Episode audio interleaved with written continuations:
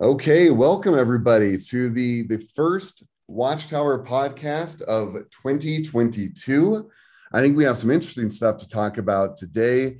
With me is Drea London Petter, uh, the the DFIR uh, director. She runs our global digital forensics incident response organization, as well as Niranjan Jayanand. He is a senior threat researcher.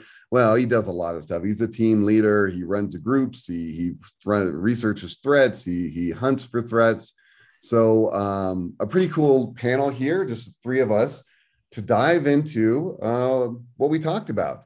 And um, what I'll start out is just a brief intro. What we usually do uh, in all the other months is basically the Watchtower report that we put out covers the threats that we've seen in the previous month. What's the worst? What's the you know what's the the story behind it? We deep dive it. You know, it's like was there a geopolitical event? Did did Israel attack Iran? Did Iran attack Israel? And what was the the what were politicians saying and what did that how did that equate to a cyber war? Like right now we got russia and ukraine. That might even be a story in the uh, i'm not making promises yet for you Niranjan, but you know who knows? Maybe there's an underlying cyber war with russia and ukraine right now. I'm sure there's a lot going on there. Um but you know that's what we try to do is is understand not just the reverse engineering of a payload and how to hunt for it but also what's going on behind it. What's the story behind these threats and these attacks and uh, we usually deep dive early on there. We'd send out page, you know, 100,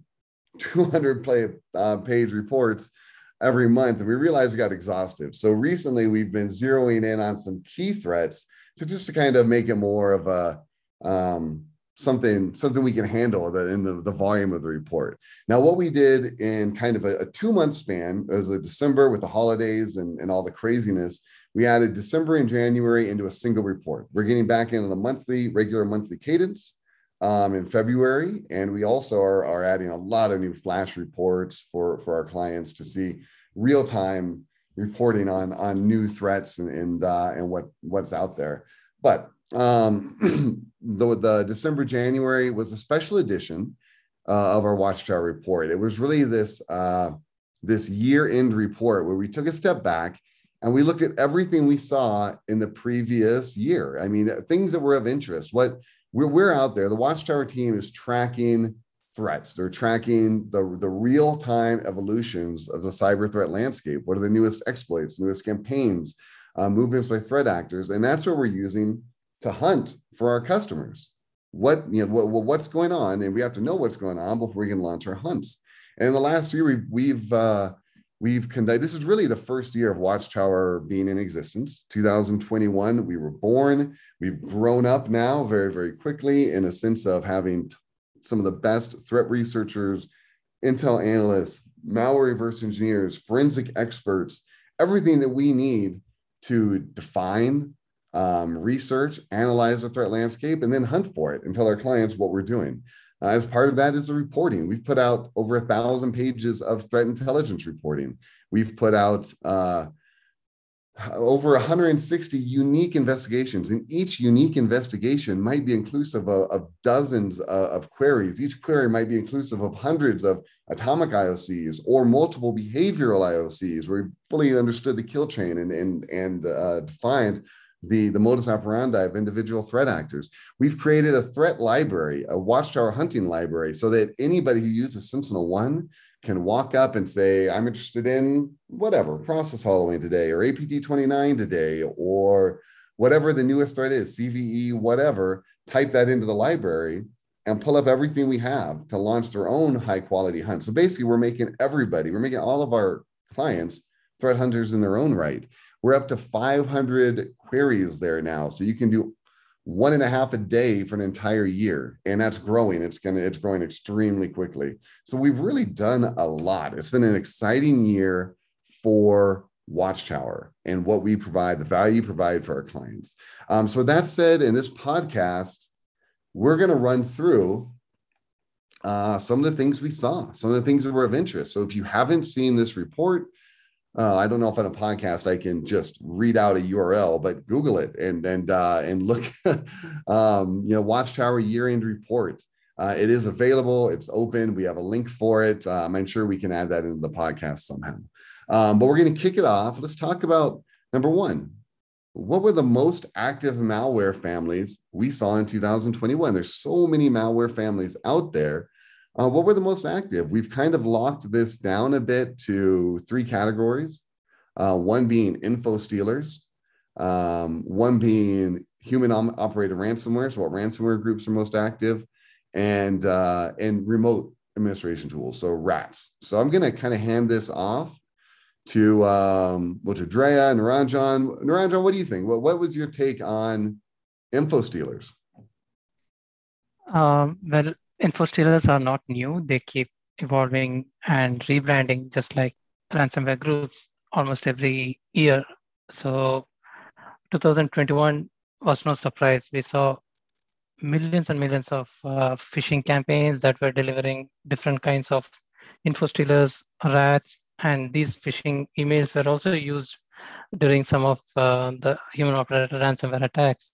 So overall, it was a very, very busy year for us. Um, and from threat hunter or threat analyst experience that we have, we don't just investigate on a specific threat or a specific uh, attack story. We try to correlate that with our known uh, TTPs that we learned from the past attacks. And um, InfoStealer, as uh, you said, Brian, there was one particular InfoStealer like Squirrel Waffle. It was brand new.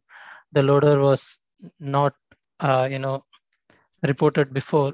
But one thing that was interesting was like just like other info stealers, they operate not just for stealing info information from the user's machine, they also help in downloading additional malwares and then again uh, try to steal additional information from the machines and report back to attackers. So Squirrel Waffle was no different. The loader was kind of new, but it did share some code uh, that was seen uh, in Hancitor, Zloader, Ursnif, which were known in the past. All this had one thing in common. They were uh, programmed to uh, you know steal banking credentials. They were mostly operated by financially motivated threat groups.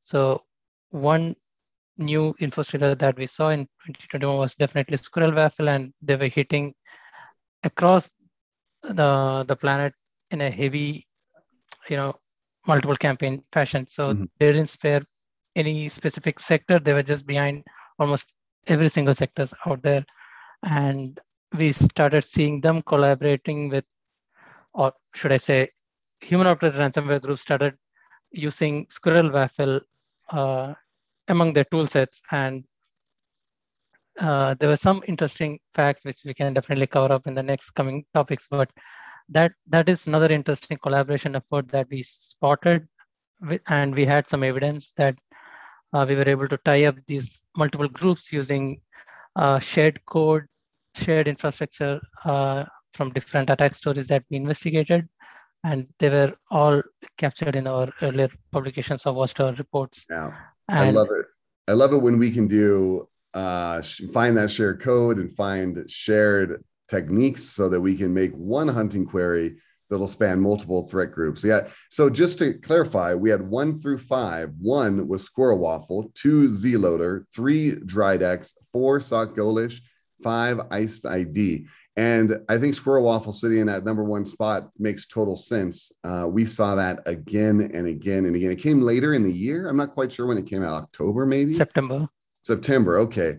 Um, and it was uh, it, it immediately became massive. I mean, they had a lot of success out there. Um, so I can see why what it started growing is also a not just a uh, info stealer, but also being leveraged by ransomware groups to, to drop ransomware as well. SocGholish as well. Earlier in the year, we saw a lot of that.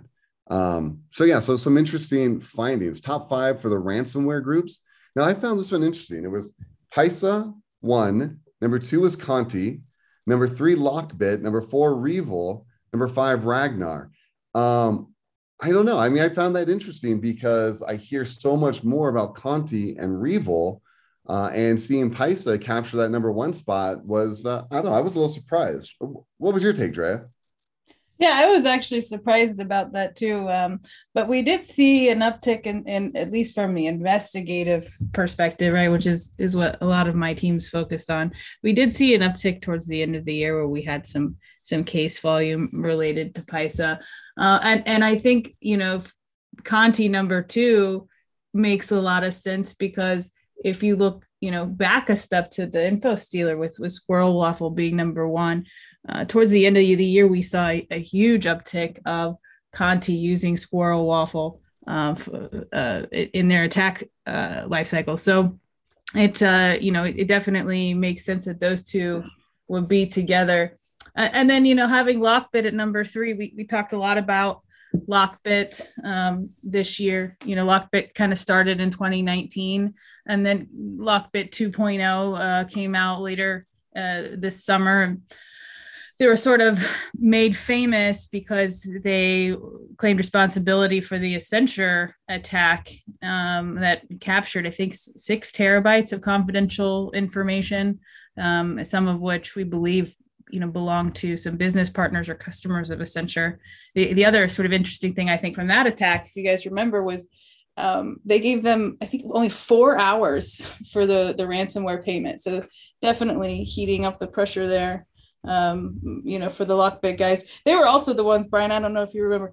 We we showed uh, some some screenshots of they actually build war cards of mm-hmm. their um, of their they, they have their own Excel tool called StealBit, and then of course their encryption tool being Lockbit 2.0, and, and they claim you know based on their testing and and the evidence of their testing to be the most efficient uh, and and I guess prolific when it comes to exfiltration and, and encryption. So I thought it was interesting to kind of see how these RaaS groups are starting to build traditional business models and um, you know kind of going out and it helps them with recruiting and, and, and it helps them kind of demonstrate i think what their their strengths are in a traditional business sense unlike what you would maybe think of from a criminal organization it, it yeah super interesting how these they almost evolve into I'm not going to call them legitimate, but you know, pseudo legitimate organizations that are,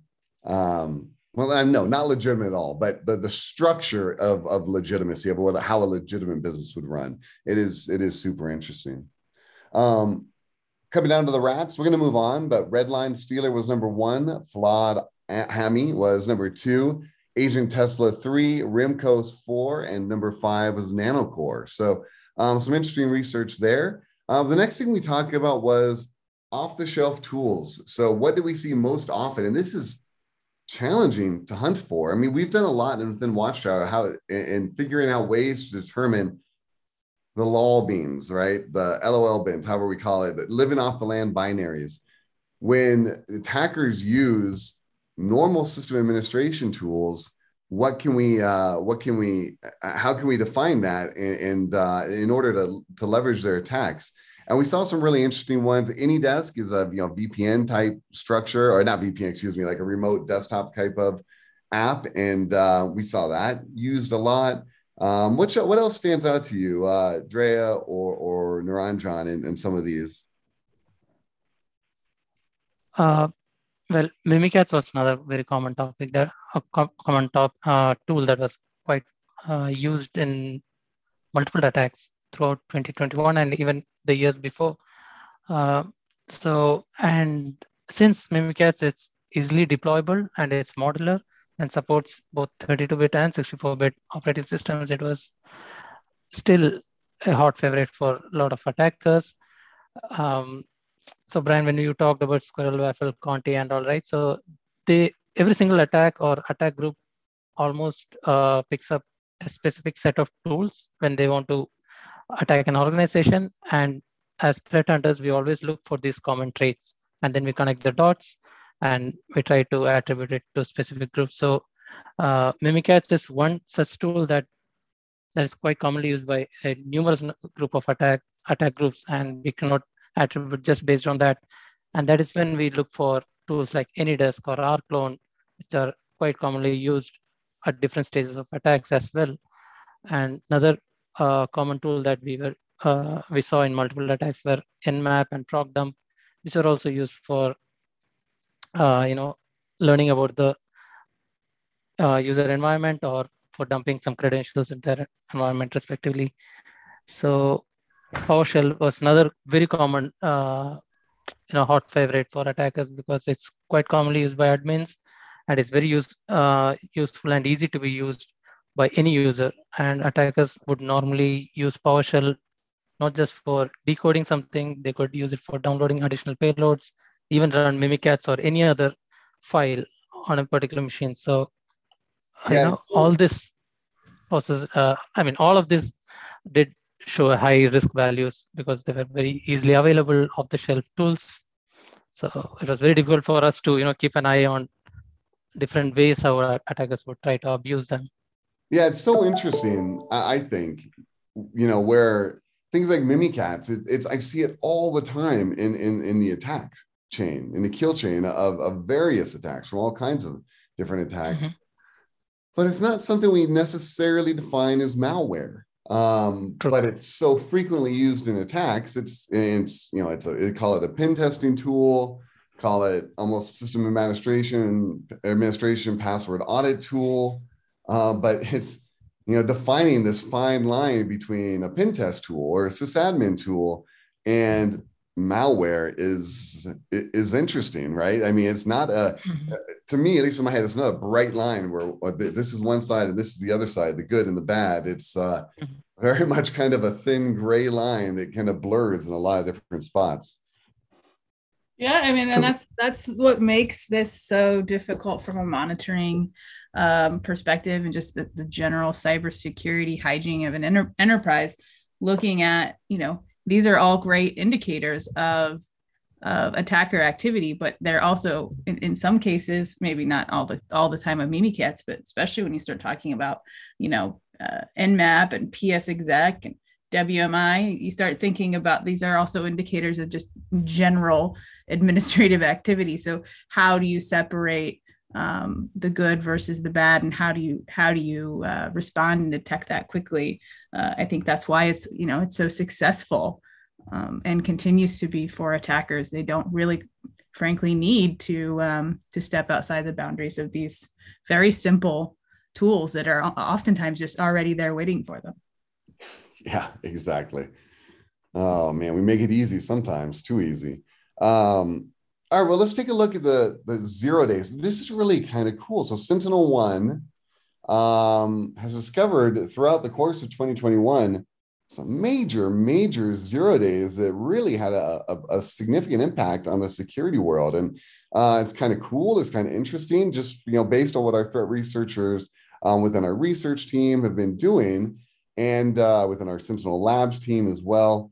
So uh, you know, the, this first one we we dove into a little bit was um, CVE 2021 24092, uh, 12 years in hiding a privilege escalation vulnerability in Windows Defender. So anybody using Windows Security or Windows Defender was basically at risk for for privilege uh, you know, for, for privilege escalation, basically going to, um, you know, being able, giving additional privileges to an attacker so they can launch whatever tools, attacks they need. That's huge. I mean, Windows Defender is everywhere, almost is, is everywhere is Windows or Microsoft Office or, or just Windows OS. I mean, that's, uh, I mean, what are your thoughts? Like, how big is that? Yeah, I think they, I mean, it's going to over, over a billion devices um, and so yeah it was certainly very impactful. You know, tw- 12 years of of of vulnerability essentially. And, and i think those that that privilege escalation if i re- remember correctly could be from a non-administrative user. So um, you know that's that's certainly a big risk. Um, I, I do know that they came back and patched it um, at, at some point. and the, the CVE was released in February and the patch was also released in, in February as I think it's just a general patch Tuesday patch. So, so at least the patch has been, um, you know, put out there and hopefully most folks have that now. But, uh, but yeah, definitely very interesting find um, from our Sentinel Labs team. They have, they have a few of, uh, of them this year. There's a couple in the almost CVSS 9.0, CVSS 8.8 range from this year. Uh, there was another one in May and this was more it was related to, to dell computers from a bios driver that, that also resulted in privilege uh, escalation and um, there were I think five CVEs related to that, but the vulnerability has been uh, in place, I guess, since 2009. So hundreds of millions of Windows devices were released with this vulnerable driver. Uh, so again, you know, um, Dell did release a security update to those customers. When you start talking about that that sort of vulnerability um, at that level, it's, it's you know, I'm not I'm not certain how how well secured those historic devices would, would be at this point. So that so, that one's pretty worrisome. Yeah. So so I mean, I'm looking at the report right now, and we probably have I don't know uh, 20, 30 different CVEs that um, Sentinel One discovered, but we highlighted five of them. So basically, in the top two you just mentioned, uh, the the escalation Windows Defender. So any computer using Windows Defender, the escalation, or excuse me, the um, vulnerability in Dell computers. So anybody, any Dell, any little company, Dell, I've heard of them before. Um, there's a few out there.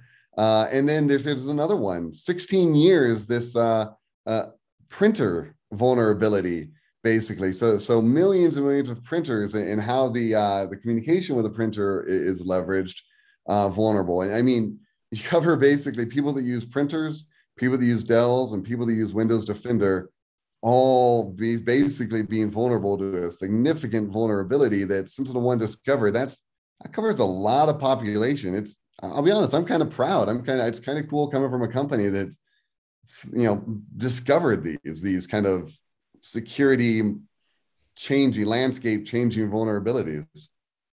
Yeah, definitely. The, the, the printer vulnerability for sure. I think again with the CVSS 8.8. So you know, for the vulnerability management teams out there, that's the type of vulnerability number that you have to you have to respond to very quickly, and it tends to to raise alarm bells. So it's uh, it's definitely been something I, am sure a lot of folks have had to look into, and, and hopefully have had the opportunity to patch it. They the the Sentinel Labs team, you know, they they look for vulnerabilities that could impact our customers and create you know potential exploitation but we also do a lot of research into vulnerabilities of of uh, you know all tools. And maybe sometimes that might be a tool that we see attackers using in the in the wild as well not just necessarily enterprise tools. So i know in um, august our threat or i'm sorry our vulnerability research has found a vulnerability within cobalt strike a couple of versions of cobalt strike that um, can actually contain like multiple denial of service vulnerabilities so you know you could actually halt Cobalt Strike operations if you knew about these vulnerabilities. And maybe you know, theoretically you could use that um, as, a, as a defense mechanism uh, rather than an exploit. So that was an interesting article, I thought, as well. Hmm. Interesting. Now that is cool. All right. So we're going to jump ahead a little bit. We, uh, what we did for our, our monthly, excuse me, our year end report was uh, just do a brief run through on the top security stories of the year, cybercrime stories of the year. We took one for each month, uh, January, February. Um, everyone has see every single month in 2021 had some massive story, basically. You know, one, of the you know, so something that changed the world. Uh, in in in the world of cybercrime, security, threat research. I mean, it was amazing. 2021 was uh, a scary but awesome year for security researchers, security organizations. So many massive attacks. Uh, and basically, between Niranjan, Andrea, and myself, we all selected one that we would like to talk about. Uh, and, and we're going to spend a few minutes just doing a brief on our selected story from 2021.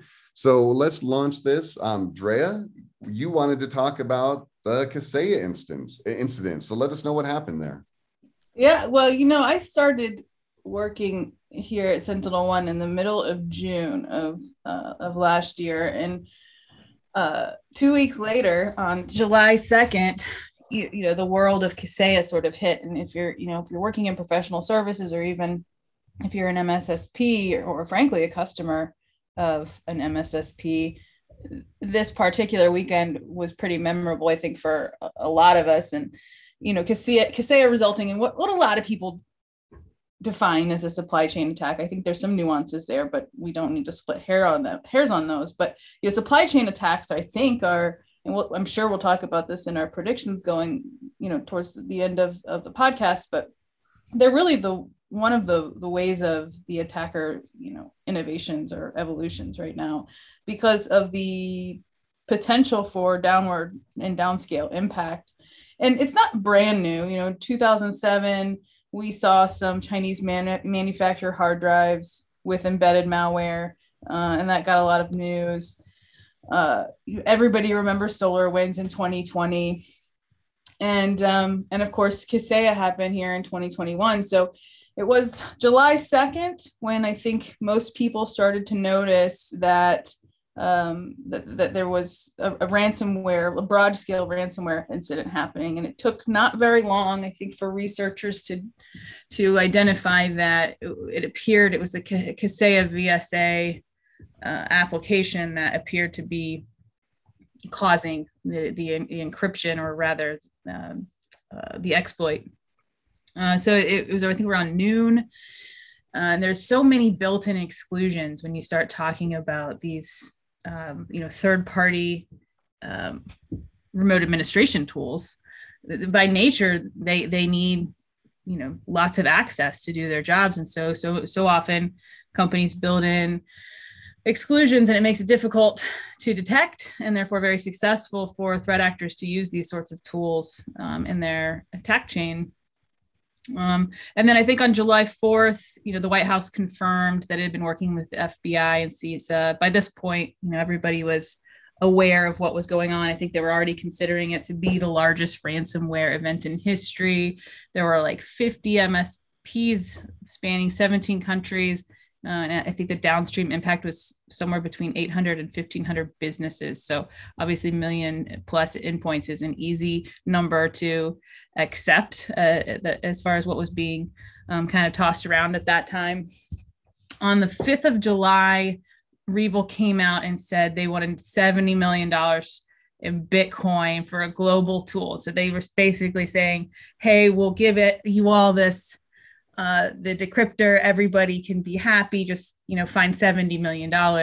So I don't know if they were trying to crowdsource that money or looking for some sort of angel investor or what it was, but they were apparently, I mean, it seemed to be maybe getting a little bit desperate at that point.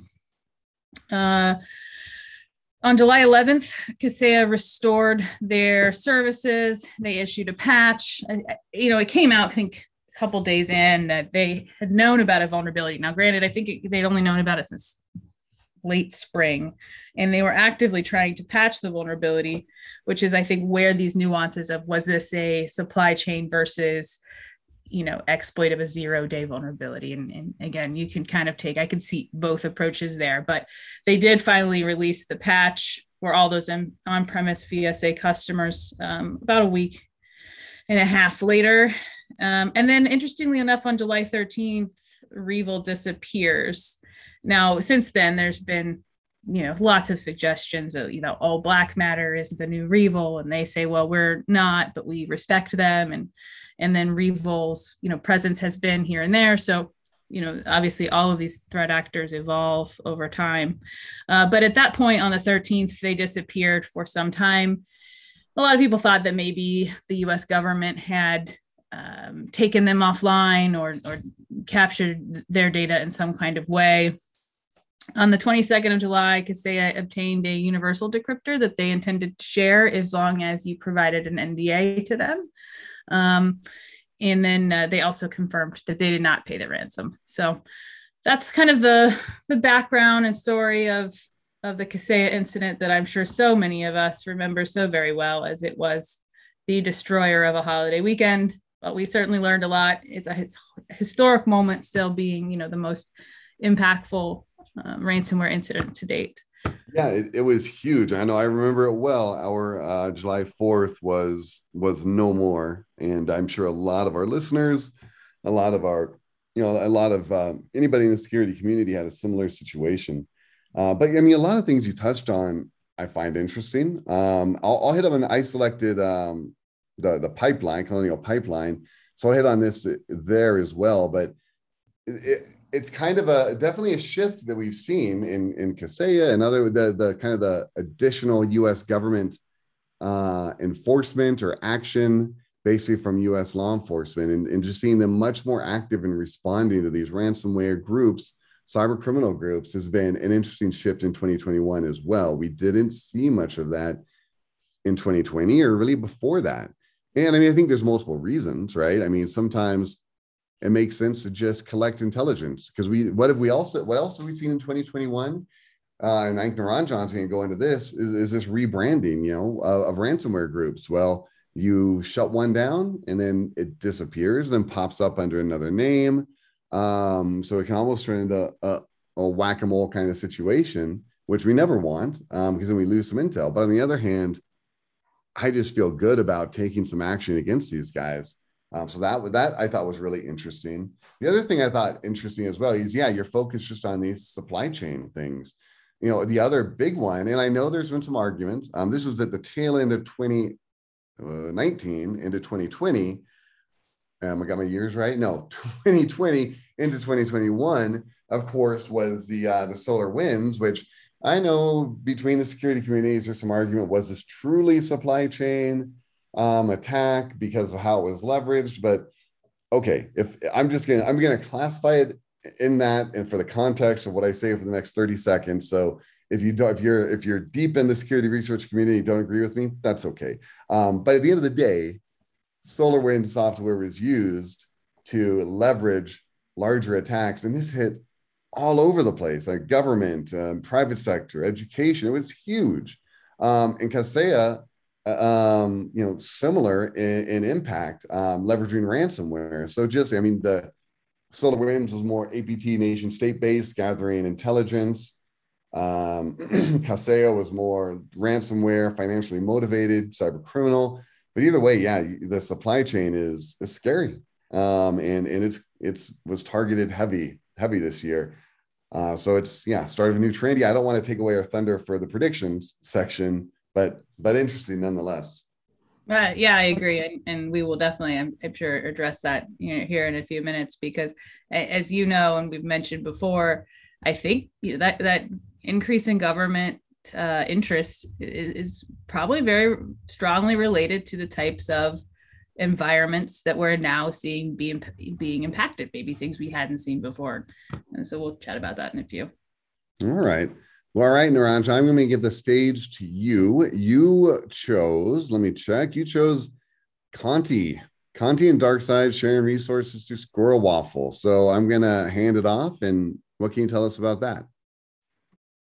Uh, thanks, Brent. So we believe that you know there is a chance that with the shutting down of Darkside ransomware servers and cashing out, its affiliates might have joined Conti Group or might have shared some code and the main reason that we say that is because when we were investigating on a Conti breach, uh, we identified that Squirrel Waffle was used as the infection vector. And as we started collaborating more artifacts from the endpoints, collaborated with DFIR team, Drea stream mainly, uh, we identified a handful set of files. The file names and the content actually matched uh, with July investigation when, uh, uh, I mean, the DarkSide investigation that we conducted in the month of July. And when we looked into the Conti attack that started from Squirrel Waffle in the month of November, there was a clear match on the different file names and the file content itself, meaning like it is highly likely that the Conti group actually acquired some resources from DarkSide affiliates and just reused them for their more recent attack. And since DarkSide was shutting down, it is also possible that some of those affiliates might have joined the Conti group because in the year of 2021, we saw aggressive hiring happening across different affiliate groups. There were, you know, groups collaborating really well. There were few affiliates who were not happy with their payouts and so on. So that investigation actually gave us much more information on how these affiliates operated throughout the year. And with the ransomware rebranding and resource sharing, uh, this particular investigation helped us identify that as soon as one group dies out, because government agents were probably you know targeting their infrastructure, they were very quick in sharing their resources to another group, and this happened to be a very classic example in that in such scenario. Yeah, yeah, super interesting. And and then the you know like the Conti playbook leak was was you know fascinating and uh, just getting that that inside view um, on on how well let me put it this way as as a company SentinelOne in my group one of the things I'm focused on is process efficiency documentation onboarding training of new employees you know all of these are things that we need to focus on as a business to improve uh, our how we do our business operations. And you know just the documentation and the training and all the things that, that that, that go into that it's a lot of work it's a lot of effort. It's something you expect out of a more mature business. And then this leak from conti comes and I'm like wow they, they did it. I mean literally reams like volumes of of training materials of step by step uh, uh, for new affiliates new employees uh, on how to launch these attacks and hold companies for, for ransom. And, and this is kind of, you know, tying back to what Dre was talking about the marketing campaigns and how they market mm-hmm. themselves as faster, more efficient in their encryption and their exfiltration and say they're we're better than our competitors.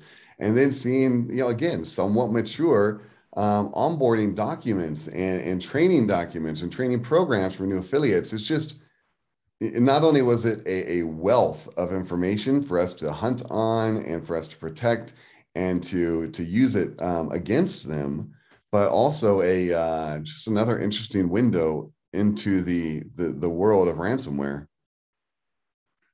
True, we developed our knowledge base on all these different groups, and then we reused our knowledge base to help build multiple Deep Visibility queries that we use to hunt across customer base. And it was easy for us in some cases uh, when we had to attribute the attack to any specific group. So all in all, they were highly professional. They were very systematic and very well disciplined.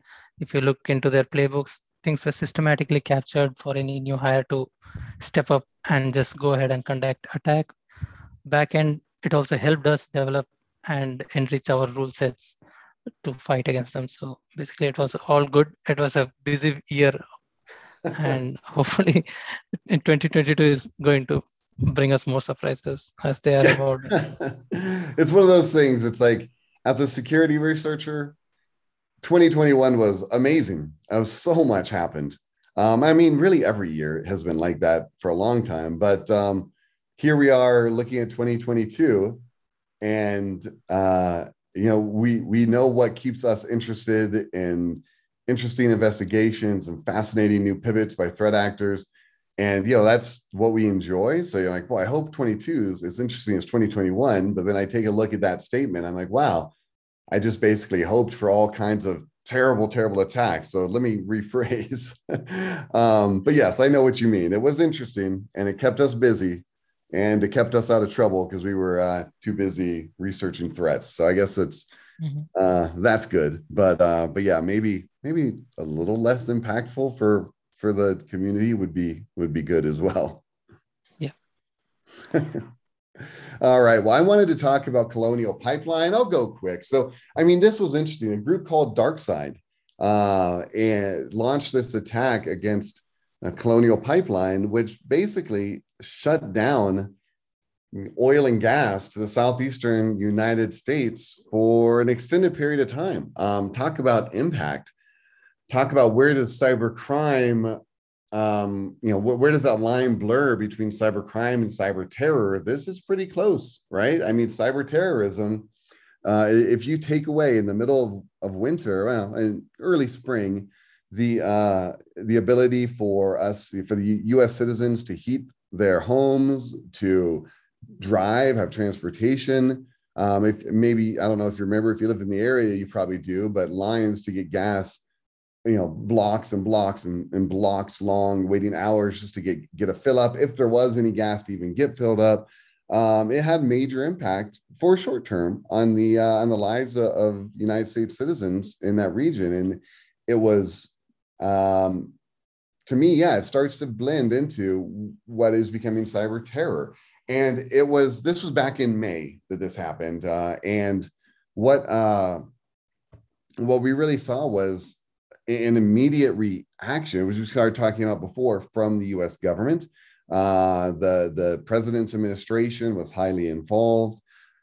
It resulted in a $5 million payout. Re- reports say, right? I don't know if this is completely verified, but reports say uh, within days of the attack, company paid out $5 million in ransom. That's a lot for uh, one successful attack. Uh, it, it, and it makes money, it, right? It makes sense that there's so much time and effort and professionalism that goes in to these attacks when there's that much money being paid out. But uh, you know, very rapid response from the uh, the U.S. government in the sense that they captured their money, right? The whether I don't know if it's the FBI, and I'm sure it was other. I, know, I say U.S. I'm sure there was many other international law enforcement partners involved.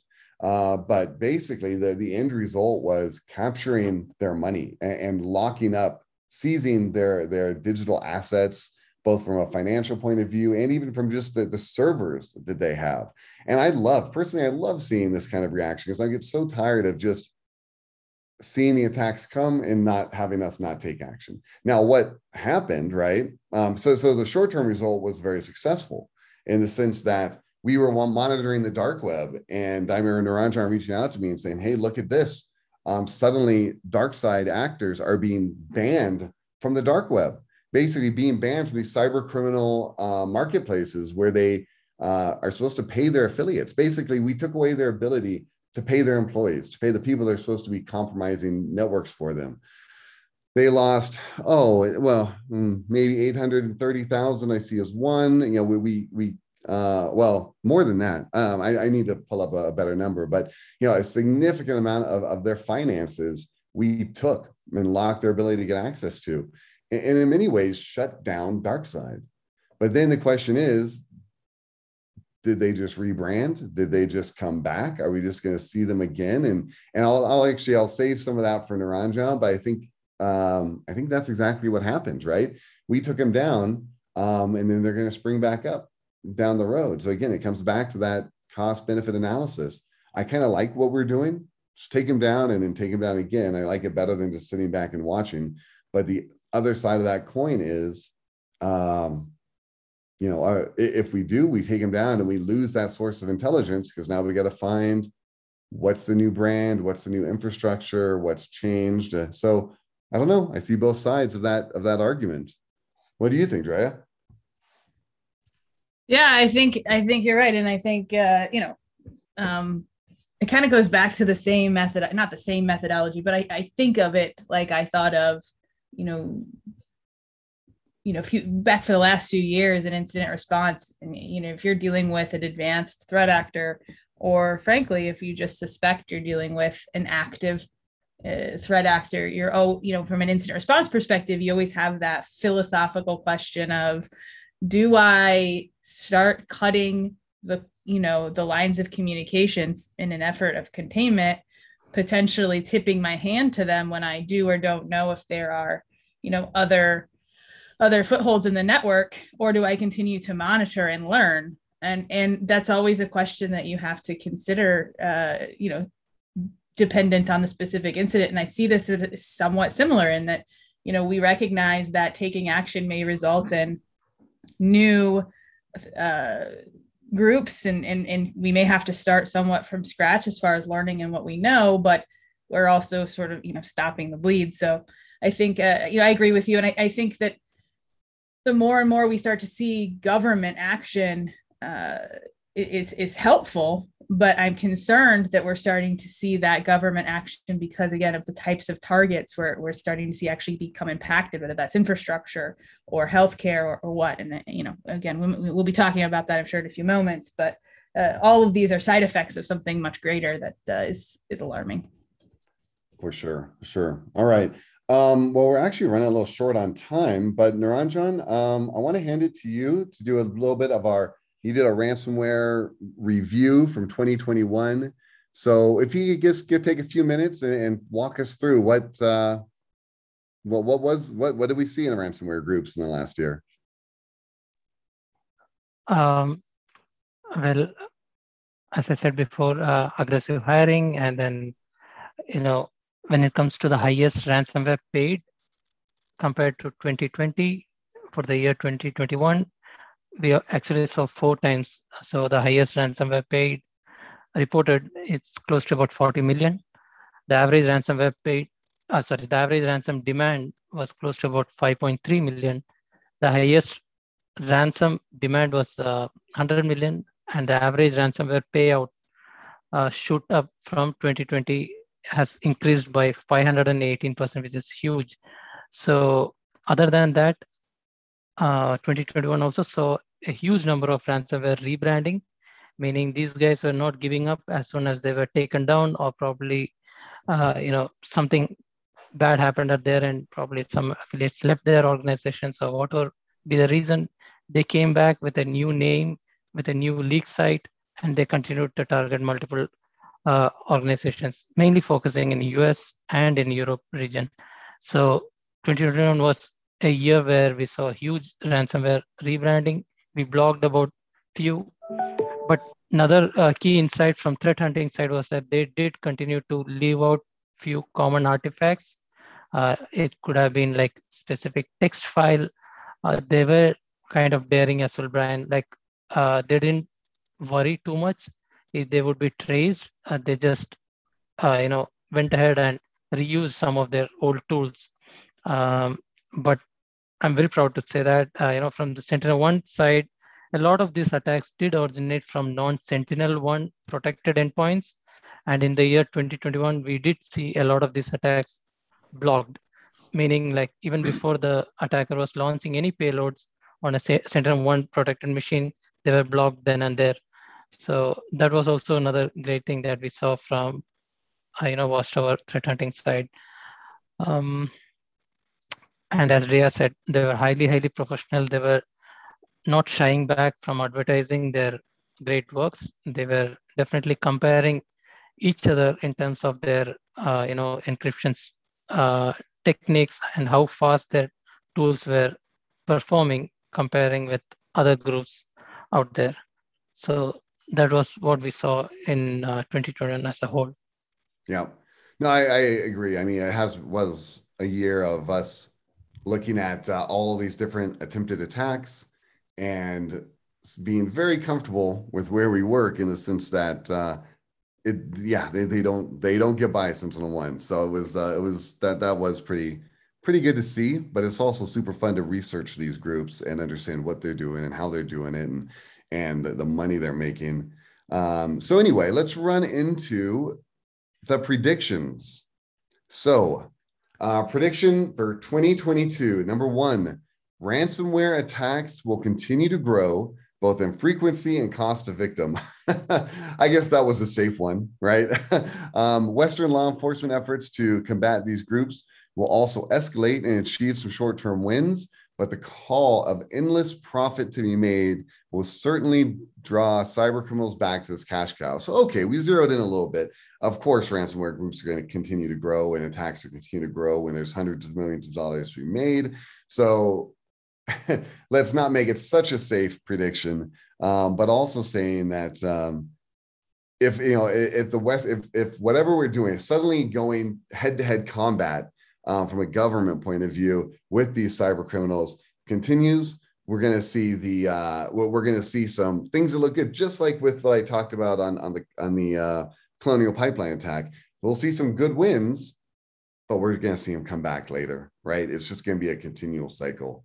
Um, thoughts on that, Drea, Niranjan? Is it true? Is it just going to be a continual cycle like that, or is there? Are we able to basically hit back and, and take them down long term?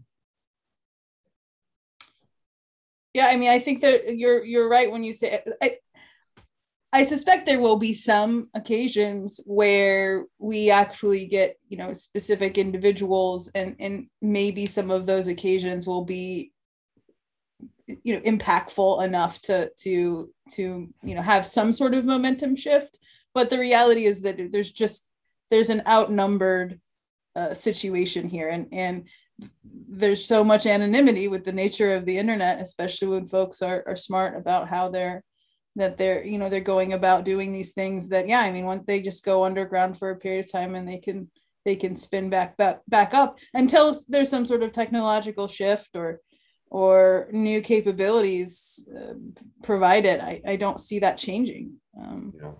I mean, the one way we can really truly take them out is arrests, and not just a few arrests, a lot of long term arrests and sending them off to a gulag somewhere. Um, the challenge there is, I mean, I, I, my background, I spent a lot of time with the FBI, and I can do, I did plenty of investigations into Russian threat actors, uh, and even though there we have what's called an MLAT, Mutual Legal Assistance Treaty, even though we have extradition agreements, oftentimes that never happens. Oftentimes those extradition and, and, and legal assistance treaties or we're supposed to share intel and all that stuff can be used almost as a recruiting mechanism for for for Russia to say, "Yep, that's a good hacker. We want him working for the government." Uh, so, with that, and the reason I say that is Russia, Ukraine. Well, I mean, they're all over the place. Even Brazil has got good good hacking groups. We see them out of Vietnam. They're all over the, the world, but you know, traditionally Eastern Europe, China, and uh, that extradition is really hard to achieve. If not that extradition, at least just making local arrests. It happens sometimes, but it takes a phenomenal amount of international coordination, governments coordinating with each other. Um, it's not easy. And sometimes we see some successes. Sometimes we see some success for one or two people, but it's not enough to really cut the head off the off the hydra, right? Or cut all the heads off the hydra. Uh, so I think that's the one way we can achieve long term success here, putting the grand majority of these threat actor groups in jail. But um, it's super hard to do. Yeah, I, that I, that or finding some way to to access you know whatever assets or monetary uh, fund you know funds that they have from their actions and that's probably just as equally difficult with things like cryptocurrency yeah okay uh, number two the increasingly aggressive clash between the us government and cyber criminals will lead to the aband- abandonment of the noble criminal mentality so the noble criminal mentality meaning these groups they I, think it's almost like a psychological failsafe that we all have. We all want to be the hero in our own story, and even criminals don't want to want to accept the accept the role of bad guy. Often they don't. You know, often we see it time and time again. These criminals are like, well, we're a security service. You got to pay us a million dollars in ransom now, but we're showing you where the weaknesses in your security are.